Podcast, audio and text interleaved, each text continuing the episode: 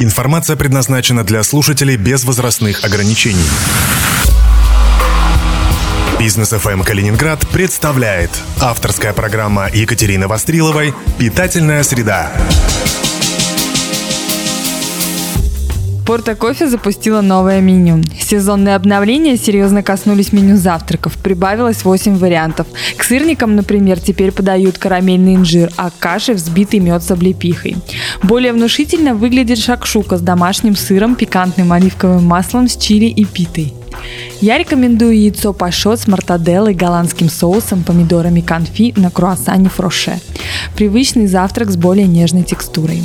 Шеф-повар сети Сиран Симонян рекомендует цельнозерновой тост с авокадо, рикоттой, помидорами конфи и мятой. Еще одна новинка – рамен с рваной свининой, маринованным яйцом, вешенками и водорослями нори – Напомню, рамен – это наваристый азиатский суп с пшеничной лапшой, изначально японский, потом уже корейский, китайский и дальше по списку.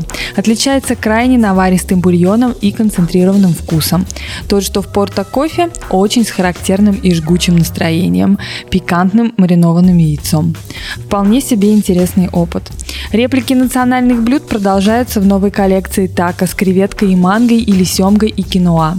Еще одна рекомендация от шефа – ньоки с копченым лососем в сливочно-ореховом соусе. По ньоки в столице все сходили с ума в прошлом году. Если искать аналог в славянской кухне, то это, конечно, клетки. В случае спорта кофе картофельный и с очень сильным рыбным вкусом. Учитывайте это.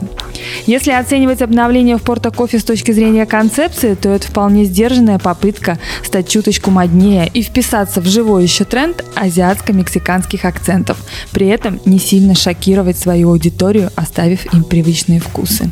Но нюансов прибавилось, и это радует. Ну а вы помните, что не стоит спорить за обедом, потому что голодный всегда проигрывает.